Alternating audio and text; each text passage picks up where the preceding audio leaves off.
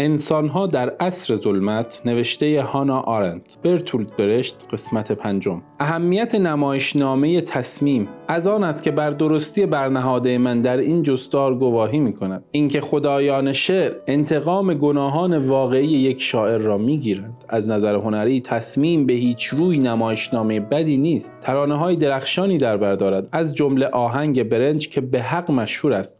و در آهنگ کوتاه و کوبنده آن امروز هم به اندازه کافی تنین میاندازد. آیا می‌دانم برنج چیست؟ آیا می‌دانم چه کسی می‌داند؟ من نمی‌دانم برنج چیست. من فقط قیمت آن را می‌دانم. آیا می‌دانم انسان چیست؟ آیا می‌دانم چه کسی می‌داند؟ من نمی‌دانم انسان چیست. من فقط قیمت او را می‌دانم. بی تردید نمایشنامه با جدیت تمام و نه فقط برای سرگرمی یا جدیت تسخرزنانه سویفتوار از اموری اخلاقا نادرست و به طرز بیان ناپذیری زشت و کریه دفاع می کند با این همه در اینجا بخت شعری برشت هنوز او را ترک نگفته. زیرا او همچنان از حقیقت سخن می‌گوید. حقیقتی نفرت انگیز که به خطا میکوشید با آن کنار آید. گناهان برشت برای نخستین بار پس از قدرتیابی نازی ها بر آفتاب افتاد. وی میبایست از بیرون با واقعیت های رایش سوم رویارو شود. در 28 فوریه 1933 یک روز پس از آتش سوزی رایشتاگ به مهاجرت رفت کلاسیک هایی که او مسررانه میکوشید تا قبله خود سازد به برشت رخصت به رسمیت شناختن واقعیت کارنامه هیتلر را نمی‌دادند. او شروع کرد به دروغ گفتن. دیالوگ منصور خشک و بیروه ترس و درماندگی رایش سوم را نوشت که تلیعه به اصطلاح شعرهای بعدیش بود. شعرهایی که در واقع متنهای ژورنالیستی در سطرهایی شکستند. تا سال 1935 یا 36 هیتلر گرسنگی و بیکاری را از بین برده بود. در نتیجه برای برشت که در ساموخته کلاسیکا بود دیگر بهانه‌ای برای درنگ در ستایش هیتلر وجود نداشت. در این راه او حاضر نشد واقعیتی را که بر همه عیان بود به رسمیت بشناسد. کسانی که واقعا تحت تعقیب و آزار قرار گرفتند کارگران یا یهودیان در مقام یک نژاد نه یک طبقه نبودند. حتی یک سطر در آثار مارکس انگلس یا لنین به این مسئله نمی پرداخت کمونیست ها آن را انکار می کردند و می گفتند که این چیزی جز ادعای طبقات حاکمیت نیست. برشت با سنگدلی حاضر نشد برای خودش نگاه کند و در راستای کمونیست ها قرار گرفت. چند شعر درباره شرایط در آلمان نازی نوشت که همه خیلی سستند. نمونه گونه نمای شعری با عنوان تدفین مرد آشوبگر در تابوت روئین است که در آن به یکی از رسوم نازی ها می پردازد نازی ها باقی مانده جسد کسانی را که در اردوگاه های کار اجباری تا حد مرگ کتک خورده بودند در تابوت های مهرموم شده به خانه هایشان میفرستادند. مرد مفسد انگیزه برشت دچار چنین سرنوشتی شد. چون شعار یک شکم سیر خوردن سقفی بالا سر داشتن سیر کردن بچه ها را تبلیغ کرده بود. خلاصه او دیوانه بود.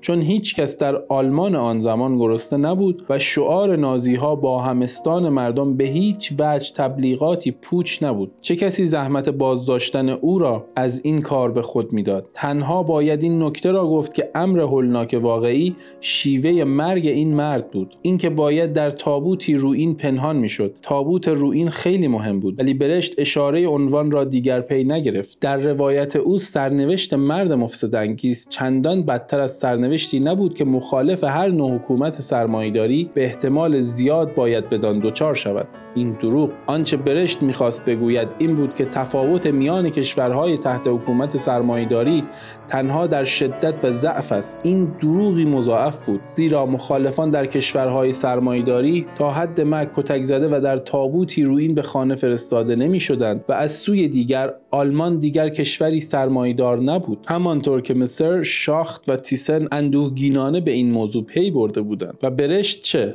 او از کشوری گریخت که همه در آن می توانستند دلی سیر بخورند سقفی بر سر داشته باشند و بچه هایشان را غذای کافی بدهند. این واقعیت آن روزگار بود چیزی که برشت جرأت روبرو شدن با آن را نیافت. حتی شعرهای ضد جنگ این سالهایش فاقد قوت شاعران است. در عین حال با وجود سستی آثار این دوره این نقطه پایان نبود. سالهای مهاجرت که هرچه پیشتر ادامه میافت او را از آشوب آلمان پس از جنگ دور دورتر و دورتر می‌کرد بر آفرینش او تأثیری مثبت داشت. در دهه سی کجا آرامتر از کشورهای اسکاندیناوی می توانست باشد؟ و هرچه او به درستی یا خطا علیه لس آنجلس ممکن است گفته باشد این شهر به داشتن کارگران بیکار و کودکان گرسنه شهرت داشت. گرچه او تا روز مرگش این نکته را انکار می‌کرد. شعر او شاهدی است بر اینکه کلاسیک ها را به آرامی به دست فراموشی سپرد و ذهنش به سمت درون مایه های معطوف شد که هیچ ربطی به سرمایهداری یا نبرد طبقاتی نداشتند. از دوران سویدنبرگ شعرهایی مانند افسانه خاصگاه کتاب تاو تچینگ طی سفر لاو تسه به مهاجرت درآمد که با فرمی روایی هیچ کوششی برای آزمون ترفندی تازه در زبان یا اندیشه روا نمیدارد. این یکی از آرامترین و عجیب از گفتنش. تسلی بخشترین شعرهایی است که در قرن ما سروده شده است. مانند بسیار دیگری از سروده های برشت این شعر می‌خواهد درس بیاموزد. در جهان او شاعران و آموزگاران در کنار هم زندگی می‌کنند. ولی درس این نوبت حکمت و عدم خشونت است. لطف آب جاری سنگ سخت را در گذر زمان شکست می‌دهد. در میابی تو که جان سخت ها ضرب خوردگانند و به واقع چنان بودند. در آغاز جنگ این شعر هنوز چاپ نشده بود که دولت فرانسه تصمیم گرفت پناهجویان آلمانی را در اردوگاه کار اجباری قرار دهد.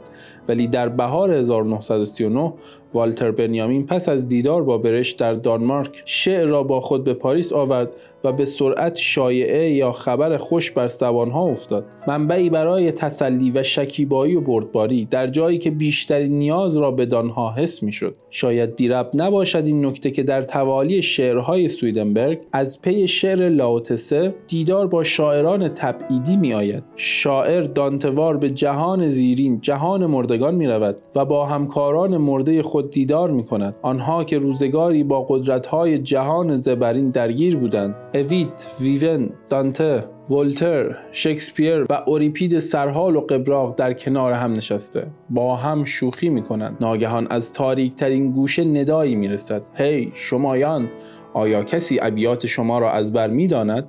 و آنها که می‌دانند آیا از چنگ تعقیب و آزار در امان ماندند و دانته به نرمی شرح می‌دهد اینان شاعرانی فراموش شدند نه تنها پیکر که حتی آثارشان نابود شده است خنده ناگاه از لبانشان میگریزد. هیچ کس را یارای نگریستن به میهمان نیست. رنگ چهرش سپید گردیده است. بله نیازی نبود برشت نگران شود. چشمگیرتر از شعرها نمایشنامه هایی بودند که برشت طی سالهای مهاجرت نوشت.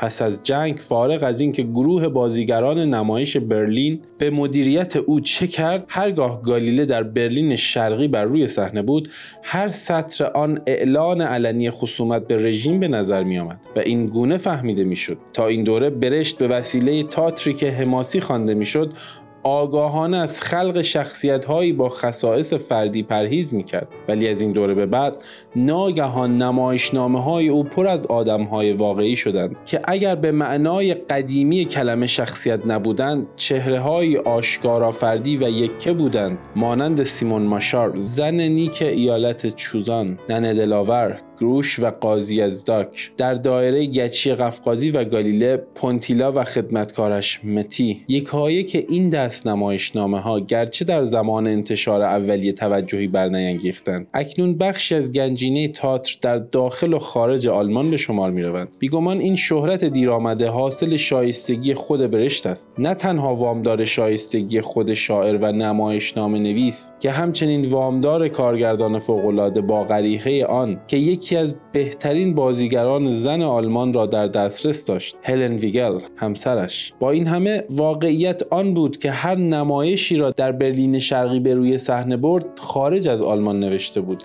وقتی که به برلین شرقی رفت چشمه توانایی شاعرانگی او روز به روز بیشتر خشکید. باید سرانجام فهمیده باشد که پیشاروی موقعیتی است که هیچ گفتاوردی از کلاسیک ها نمی‌تواند آن را تبیین یا توجیه کند. به ورطه وضعیتی لغزیده بود که خاموشیش نیز جرم بود چه رسد به ستایش گاه به گاه قصابان. مشکلات برشت از زمانی آغاز شد که متعهد شد. به تعبیر امروزی چون در زمان او هنوز اصطلاح متعهد به کار نمی‌رفت. آنگاه که تلاش می‌کرد بیش از یک صدا باشد. صدای چه؟ بی تردید نه صدای خود که صدای جهان و هر چیزی که واقعی است. در عین حال این هنوز بس نبود. برای بدل شدن به صدای آنچه واقعیت میپنداشت باید در چنبره تأثیر امر واقعی قرار می گرفت وی به جای بدل شدن به چیزی که دوست داشت باشد یعنی شاعر دورگرد مردم آیا در راه تبدیل شدن به چیزی نبود که هیچ دوست نداشت باشد؟ یعنی شاعر بزرگ منزوی دیگری در سنت آلمانی. با این همه وقتی به کنه امور راه یافت خواه ناخواه هوشمندی نافذ و تیزیابش انزوا در مقام یک شاعر را به واقعیت نویافته افسود بیش از فقدان دلیری همین عدم تماسش با واقعیت بود که موجب استمرار حضور وی در حزبی می‌شد که دوستانش رو کشته و با سختترین دشمنانش پیمان اتحاد بسته بود. به سبب همین دوری از واقعیت بود که حاضر حاضر نشد به خاطر کلاسیکا چیزی را ببیند که به واقع در کشورش رخ می‌داد. چیزی که در اوقات ملالت بارترش آن را به خوبی می‌فهمید. در ملاحظات پایانی ظهور مقاومت ناپذیر مرد آرتورو اوی تنزی درباره برآمدن مقاومت ناپذیر هیتلر به قدرت و نه در شمار نمایشنامه های مهم او برشت می نویسد جنایتکاران سیاسی بزرگ باید به هر شیوه رسوا شوند. به ویژه از راه مسخره کردن زیرا آنها پیش از آن که جنایتکاران سیاسی بزرگی باشند عاملان جنایت های بزرگ سیاسی هستند. این دو با هم تفاوت دارند. نه شکست طرح و سامانه هیتلر نشانه حماقت وی بود نه گستره طرح و سامانه را گواه بزرگی او می توان گرفت. این آگاهی برشت به طور چشمگیری از حد اتراک روشنفکران در سال 1941 فراتر می‌رفت و درست به دلیل هوشمندی درخشانش آزرخشوار قلب کلیشه های مارکسیستی را می شکافت همین آگاهی بود که در چشم مردم نیکندیش در گذشتن از گناهان برشت و کنار آمدن با این واقعیت را که او در عین ارتکاب گناه سراینده شعرهای خوبی نیز هست چنین دشوار ساخت. سرانجام نوبت مکافات وقتی رسید که برشت در اصل به دلایل هنری به برلین شرقی بازگشت. چون دولت آلمان شرقی به او سالن تئاتری قرار بود بدهد. یعنی به انگیزه هنر برای هنری که حدود سی سال آن را با شور و حرارت تقبیح و رد کرده بود. حالا واقعیت چنان او را در چنبره چیرگی گرفته بود که دیگر نمی‌توانست صدای آن باشد. برشت با بودن در دل واقعیت نمونه موفق برای اثبات این امر شد که آنجا بودن برای شاعر هیچ خوب نیست. این عبرتی است که احتمالا مورد برتولد برشت به ما میآموزد. این همان چیزی است که امروز در داوری درباره او در عین ضرورت حرمت نهادن به وی و حق او برگردن ما ناگزیریم در نظر بگیریم. در حقیقت رابطه شاعر با واقعیت همان چیزی است که گوته گفت. شاعران نمی توانند همان بار مسئولیتی را به دوش کشند که فناپذیران معمولی. شاعران به میزانی از انزوا نیازمندند. با این همه نفس درگیری مدام شاعران با وسوسه تاخت زدن گهگاهی این انزوا با معمولی بودن آدمهای دیگر نشانه پختگی آنهاست در این راه برشت مانند شماری اندک از شاعران زندگی و هنر خود را به مخاطره انداخت. این قمار هم برایش کامیابی به بار آورد هم فاجعه. از آغاز این تأملات پیشنهاد کردم به شاعران رخصتهایی دهیم که به دشواری حاضریم در شرایط عادی به همدیگر بدهیم. انکار نمی کنم که این ممکن است حس عدالت خواهی بسیاری از مردم را زخماگین کند. به واقع اگر برشت هنوز در میان ما بود مطمئنا پیش از هر کس دیگر سخت علیه هر نوع استثنایی اعتراض می‌کرد. با این همه برابری در پیشگاه قانون به مسابه اصلی برای داوری اخلاقی که ما عموما آن را میپذیریم مطلق نیست. هر قضاوتی به روی بخشایش گشوده است. هر کنش داوری می‌تواند به کنش بخشایش دگرگون گردد. داوری کردن و بخشودن چیزی جز دو روی یک سکه نیستند. ولی درویی که هر یک قانونهای خود را دارد شکوه و جلال قانون مقتضی برابری ماست و اینکه برای قضاوت در عمل بنگرند نه در عامل آن. ولی کنش بخشودن برخلاف قضاوت خود شخص را در نظر می‌گیرد. عفو نه به عمل آدمکشی یا دزدی که به آدمکش یا دزد تعلق می‌گیرد. ما همواره کسی را میبخشیم نه هرگز چیزی را. از این روز که مردم فکر می‌کنند تنها عشق می‌تواند ببخشد. ولی با یا بدون عشق ما به خاطر خود شخص او را میبخشیم. در حالی که برابری مقتضای عدالت است رحم و گذشت بر نابرابری اصرار میورزد. نوعی نابرابری که بر این ایده استوار است که هر انسانی باید چیزی فراتر و بیشتر از دستاوردش یا عملی باشد که مرتکب شده یا در واقع فراتر از عمل و دستاورد خود است. برشت در روزگار جوانی پیش از آن که سودمندی را معیار نهایی در داوری مردم بیانگارد این را بهتر از هر کس دیگر می‌دانست. او در قطعه نخست ترانه‌ای درباره رازهای تک تک و همه انسانها که در راهنمای پارسایی چاپ شده ابیاتی دارد که با ترجمه بنتلی از این قرار است. همه می‌دانند یک انسان چیست. او نامی دارد. در خیابان راه می رود در میکده ها می نشیند شما همه می توانید چهرهش را ببینید. شما همه می توانید صدایش را بشنوید و زنی پیراهنش را می شوید و زنی موهایش را شانه می زند ولی او را بکش. چرا که نه؟ اگر او هرگز چیزی فراتر نبوده از فائل کار بدش یا فائل کار خوبش. یک ضرب المثل قدیمی رومی معیار حاکم بر این قلمرو نابرابری را باز می نماید آنچه برای جوپیتر رواست برای گاونر روا نیست در عین حال اینکه نابرابری می تواند نتایجی متضاد به بار آورد مایه تسلی است. یکی از نشانه های شایستگی شاعری برای برخورداری از چنین امتیازی آن است که کارهایی هست که او نمی تواند بدانها دست بزند و باز همچنان همان کس بماند که بود. وظیفه شاعر ساختن واژگانی است که ما با آنها زندگی می کنیم و بیگمان هیچ کسی نمی تواند با کلمات برشت در ستایش استالین زندگی کند. برشت توانست شعرهایی بسراید که به طرزی بیان نشدنی سست بودند.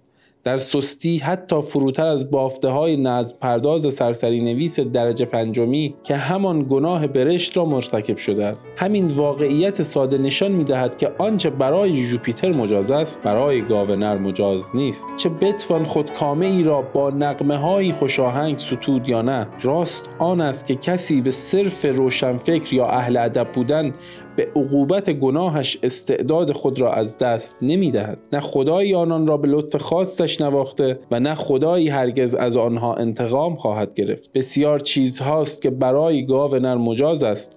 ولی برای جوپیتر مجاز نیست. حتی برای کسانی که اندک شباهتی با جوپیتر دارند یا به بیان دقیقتر در کنف عنایت آپولو به سر می‌برند. نیز مجاز نیست. در نتیجه تلخی این ضرب المثل قدیمی می‌تواند از دو سر باشد. نمونه بیچاره بیبه که هماره حتی ذره ای ترحم بر خود روانه داشت به ما میآموزد که در این صده یا هر زمان دیگر شاعر بودن چقدر دشوار است. برای ارتباط با ما آیدی صوفی underline couple را در اینستاگرام جستجو کنید.